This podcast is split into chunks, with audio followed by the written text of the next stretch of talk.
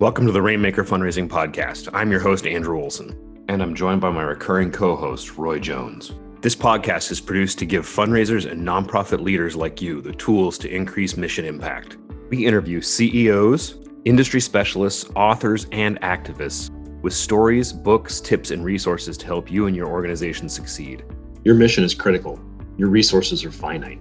You need a partner that can deliver customized, scalable, and relevant donor communications that increase response and maximize net long term revenue for your cause. You need Altus Marketing. Check us out at altusmktg.com or email me directly at aolson at altusmktg.com to learn how we can elevate your fundraising results. And now, here's today's episode. Hey, listeners, welcome to the show today. Glad to have you all here. I am really excited, and you're in for a treat. I am sitting down today with Erin Rowe, who's the CEO of Harvest Hope Food Bank in Columbia, South Carolina. And uh, prior to the food bank as their CEO, she was a treasury, a senior treasury sales analyst at Bank of America Merrill Lynch, a successful entrepreneur, and chairwoman of the board at Harvest Hope Food Bank from 2016 to 2020. Erin, welcome to the show today. Thank you. I'm, I'm happy to be on. Glad to have you here. I'm really excited to um, to start in on this conversation around leadership with you. But before I do that, um, if you wouldn't mind, take a few minutes and tell our listeners a little bit more about yourself and a little bit more about um, what Harvest Hope Food Bank is up to these days.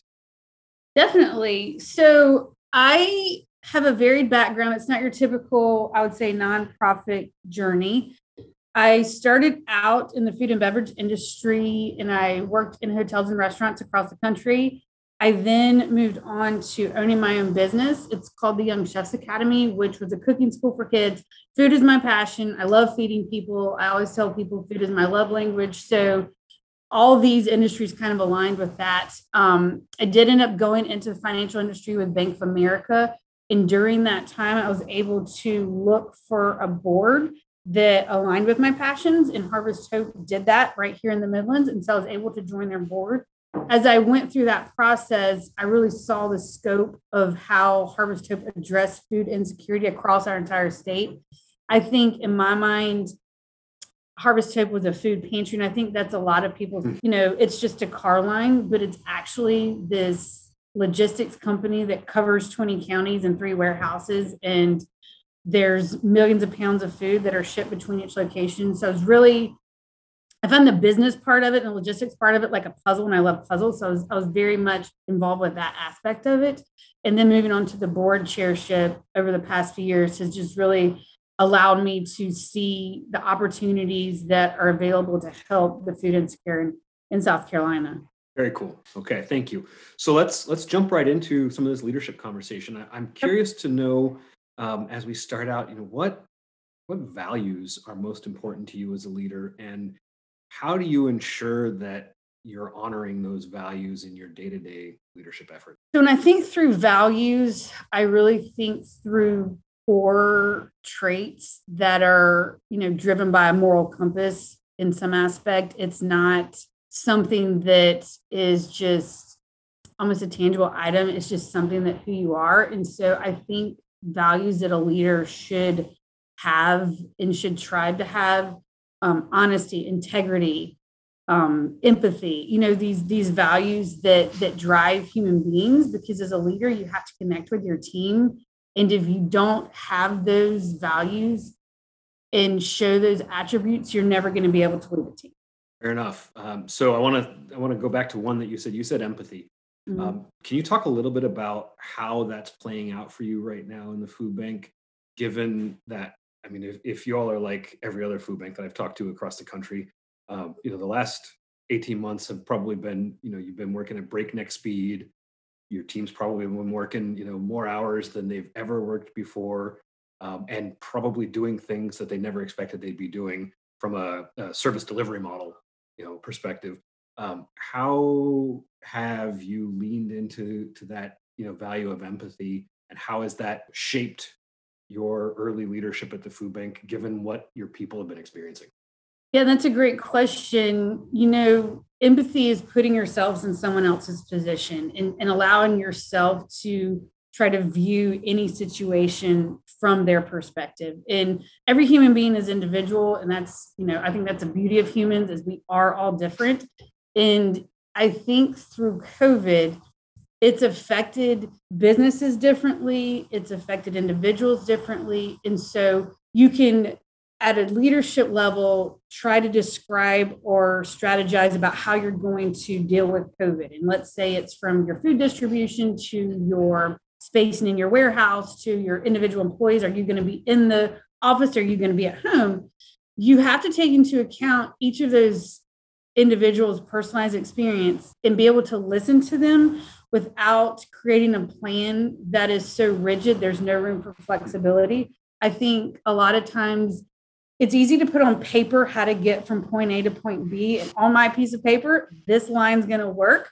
But then you throw the human aspect into it, and, and it, it's not necessarily a straight line. And so with empathy, you're allowed to hear another person's approach and take that into consideration as you're creating these strategies and, and put their perspective in the strategy. And I'm not saying you have to change everything for every individual, but allowing input in your decision making from that um, personal level when you're trying to create the task to get to your goal is going to make your goal more attainable because the reality is your team is the one that's going to have to help you reach your goal anyway. You're not doing it alone. We're not in silos.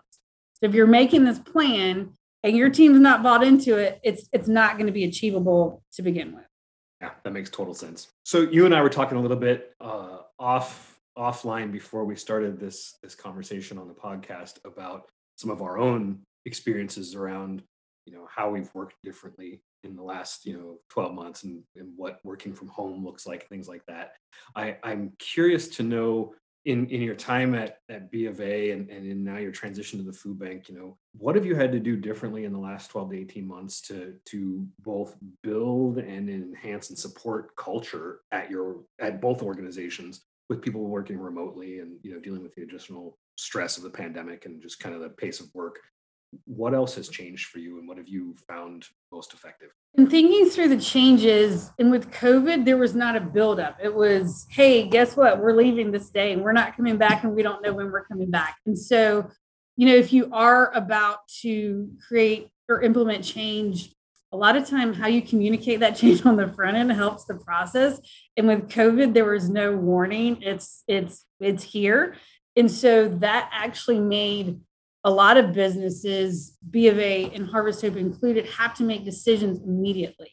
And so then once you make those decisions if you have time in planning you start communication on the front end and you build up you build up till that moment of change. So people have understanding of their expectations. They know what's going to happen. What I found through COVID is the decision had to be made instantaneously. We had to send people home, change logistics, change how we communicate, and then spend the next five months afterwards running back after people to make sure they understand the why, the where, the how, and put the process in place on the back end. Does that make sense? So I saw a lot of processes getting made after the decision versus creating the process before the decision. So that's always hard. It's hard on your employees, it's hard on the leadership team. Um, I think to create a culture, we, we talked about this.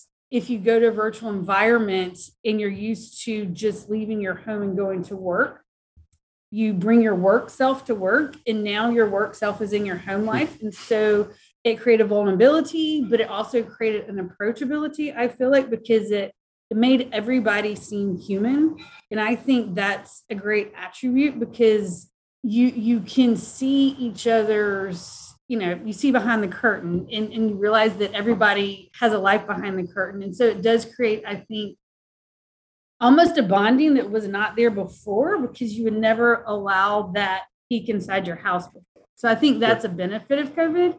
Um, i think when we go through right now, so we did at Harvest Hope move staff that could go home. We split up to different teams so that there was no cross over if there was an outbreak. And so now we're in the part of bringing everybody back together.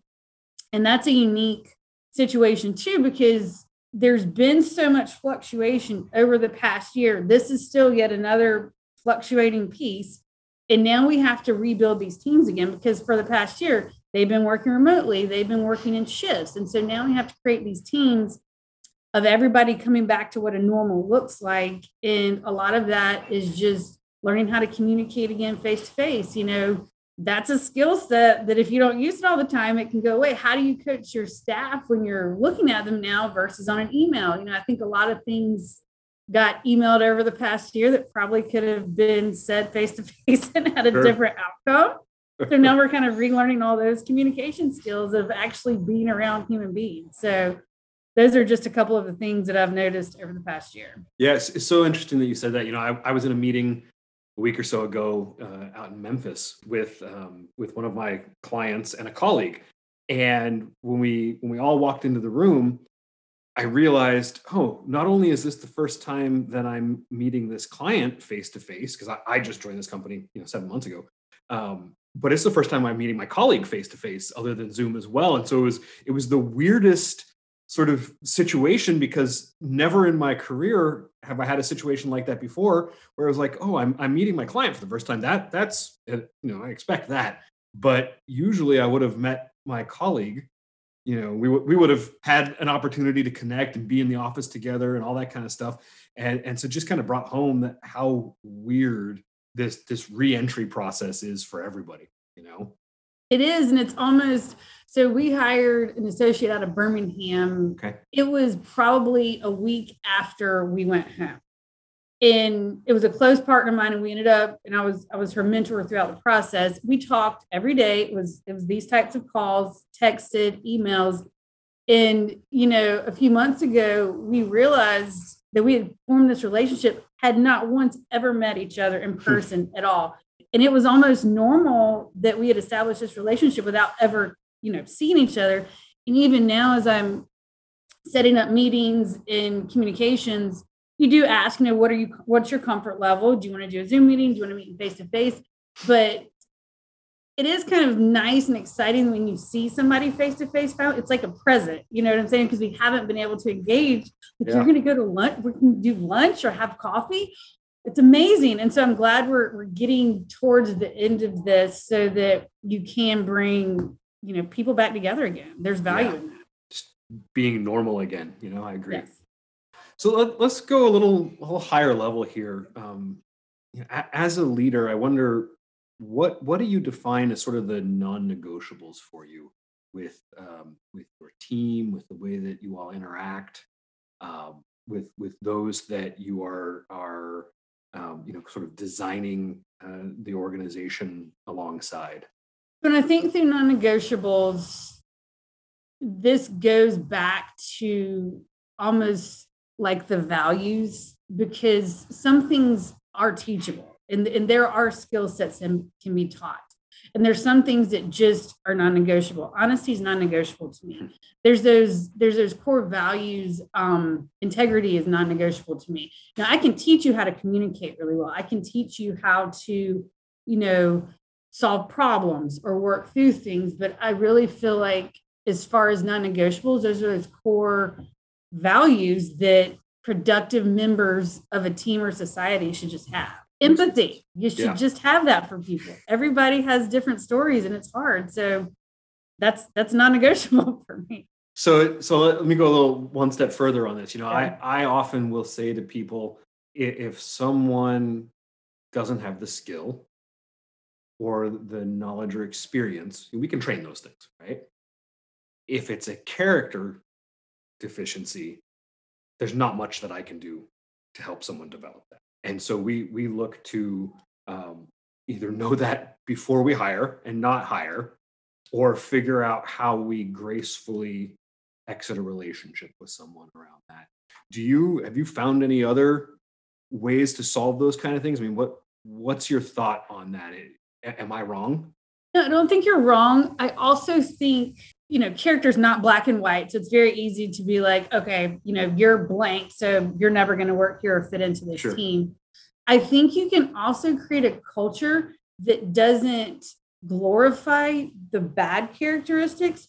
Hmm. So, you know, I'll think through let's say um, like if there's character you know it's an office environment you know gossip always runs rampant or just kind of talking around each other not directly. So if you create an environment where it's the norm just to be direct and have these face-to-face conversations and it is looked down upon from a culture level to be a gossip or to stir things up they're going to not do that because it's almost like um, positive reinforcement to not having negative behavior in your workplace. And a lot of times, if you walk into a situation where there's there is maybe some cultural habits that aren't great team building, you have to be deliberate on changing that because I mean it's such an old you know one bad apple spoils a bunch, but but that negative character, attitude, behavior truly can bring the team down. And so you're just without exiting a person because like I said, it might not be as black and white. Now, if they're stealing, I'm sorry. sure, stealing. sure. You know what I'm saying? But if it's if it's just these underlying habits that aren't positive, you can create a culture that that's not acceptable, and I think that will help weed those out. Yeah, that, I like that. That makes good sense. So I'm curious to know, like, is there one thing you can point to where you're like, you know, I know this today where I am in my leadership journey, but wow, this would have been val- more valuable if I had known it, you know, six years ago, 10 years ago. Like, I wish I knew that on day one. I mean, that's what your 20s are for, right? Like, you look back at that. I think I started my first management role was um, a reservation sales manager at a hotel in Jacksonville, Wyoming. So, looking back to that person to where I am now, um, I mean, there's value and experience. I, I don't you can talk to any young leader and give advice, but I think some things you have to just learn through experience. And part of it is is, is how do you work with people? Um, you know, I, I knew when I was younger, things were very black and white. You know, you're you're a passionate beginning leader and, and you go out there with zeal and it's black and white. And, and so I think through experience, you learn that there are multiple sides to stories, that you learn that there's value in getting input, in um, asking questions. I think for me, right now, I find so much value in asking people that have had experiences. Like if I if I see a situation, I know now I'm going to go ask other people how they dealt with it versus me trying to figure it out on my own. So there's value in learning from other people's experiences versus me trying to recreate the wheel every time. And I think you don't know that when you first start out being a leader.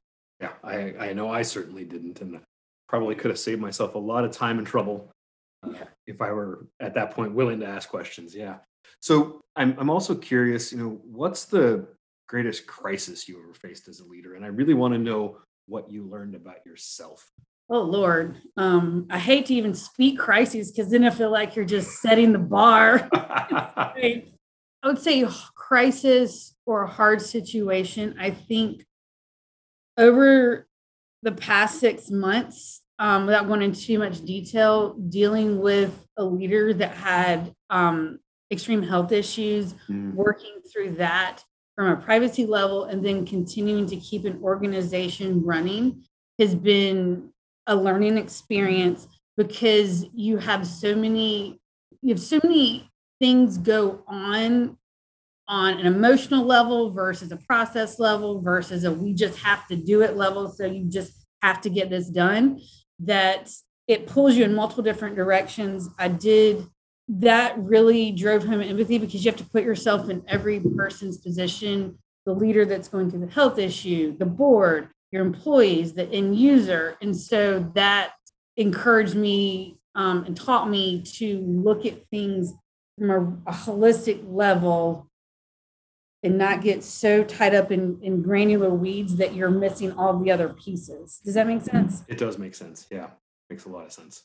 So my next question for you, you know, and and I, we already talked a little bit about this, and you alluded to it in some of your other responses. Um, maybe you've experienced it in in your board service as well. But you know, I often see that nonprofit organizations um, they tend to suppress some of those difficult but really important conversations, either just to not have conflict in the organization or for any number of, of other reasons.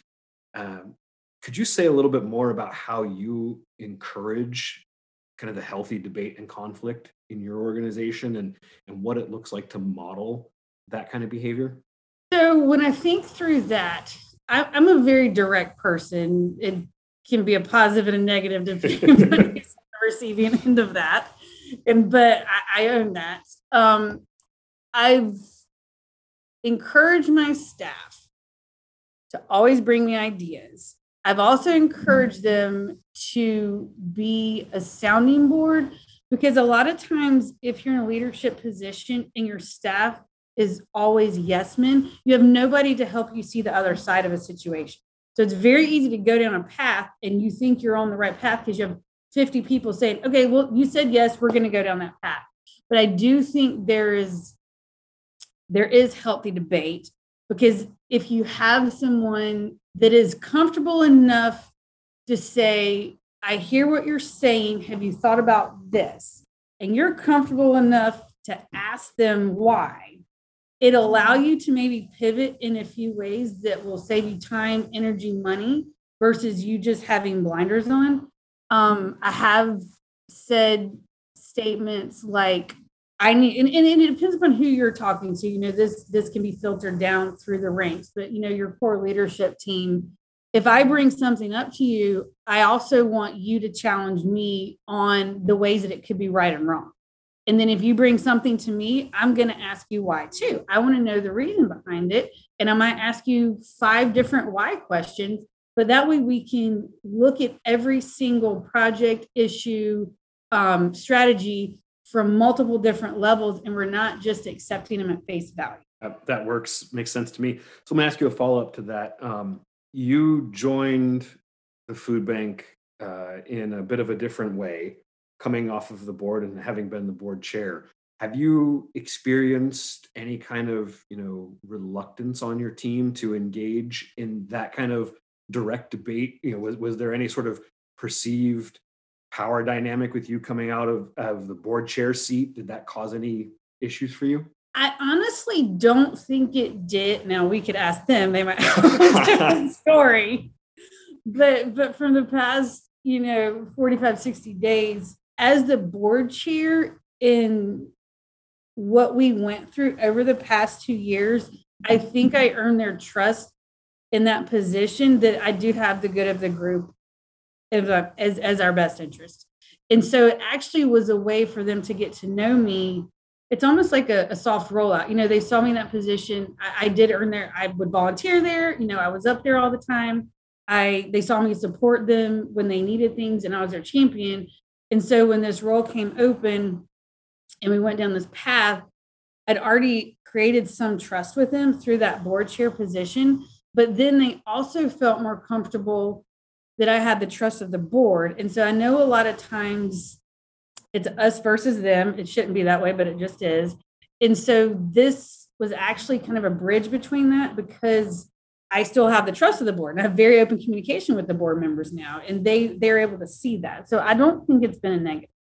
Okay, cool. You know, every once in a while you you hear different stories, and like you said, it's often an us versus them. But sort of go into a different direction here, more on your your own sort of personal self care as a leader. And you already you told me offline um, that you've got a couple of teenagers in your house, or one one teenager, one almost teenager. Um, I have one in my house, so I know the craziness that that that brings. Um, and you've you know got all sorts of other responsibilities uh, going on in the community. So as that you know busy leader, uh, both on the professional side and the personal side, how do you um, carve out the time and the space to maintain your own personal, physical, and emotional well being in the midst of everything else you have going on. And that's always the challenge. I will say you have to be deliberate about it. It's not going to ever happen by accident. It almost has to be scheduled. I mean, it sounds like you're not even doing it, but you, you actually have to schedule it. Um, I live by my calendar. And so whether it's creating a routine, I think that helps as well. So I know moments of my day that are calmer. I'll say that probably before my kids wake up. You know, there's different moments. And so I use that time, whether it's going for a walk, I love to garden in summer. Um, but I make sure I do, you know, and it's not five hours, you know, 15 or 20 minutes, just decompression, whatever that looks like, having my coffee without talking to anybody, getting the day going. Um, and then throughout work, it's it's all day long. And then carving time out in the afternoon and making yourself stop. So what I've found, especially during COVID, and, and I had to rewire my brain, is because if you're at an office, you leave and you do have it on your phone and you can check in. But when your computer's at your house and there's no separation, it's very easy to just wake up. Oh, I'm just going to check my email you know, at six o'clock while I get my coffee, but then you never get off.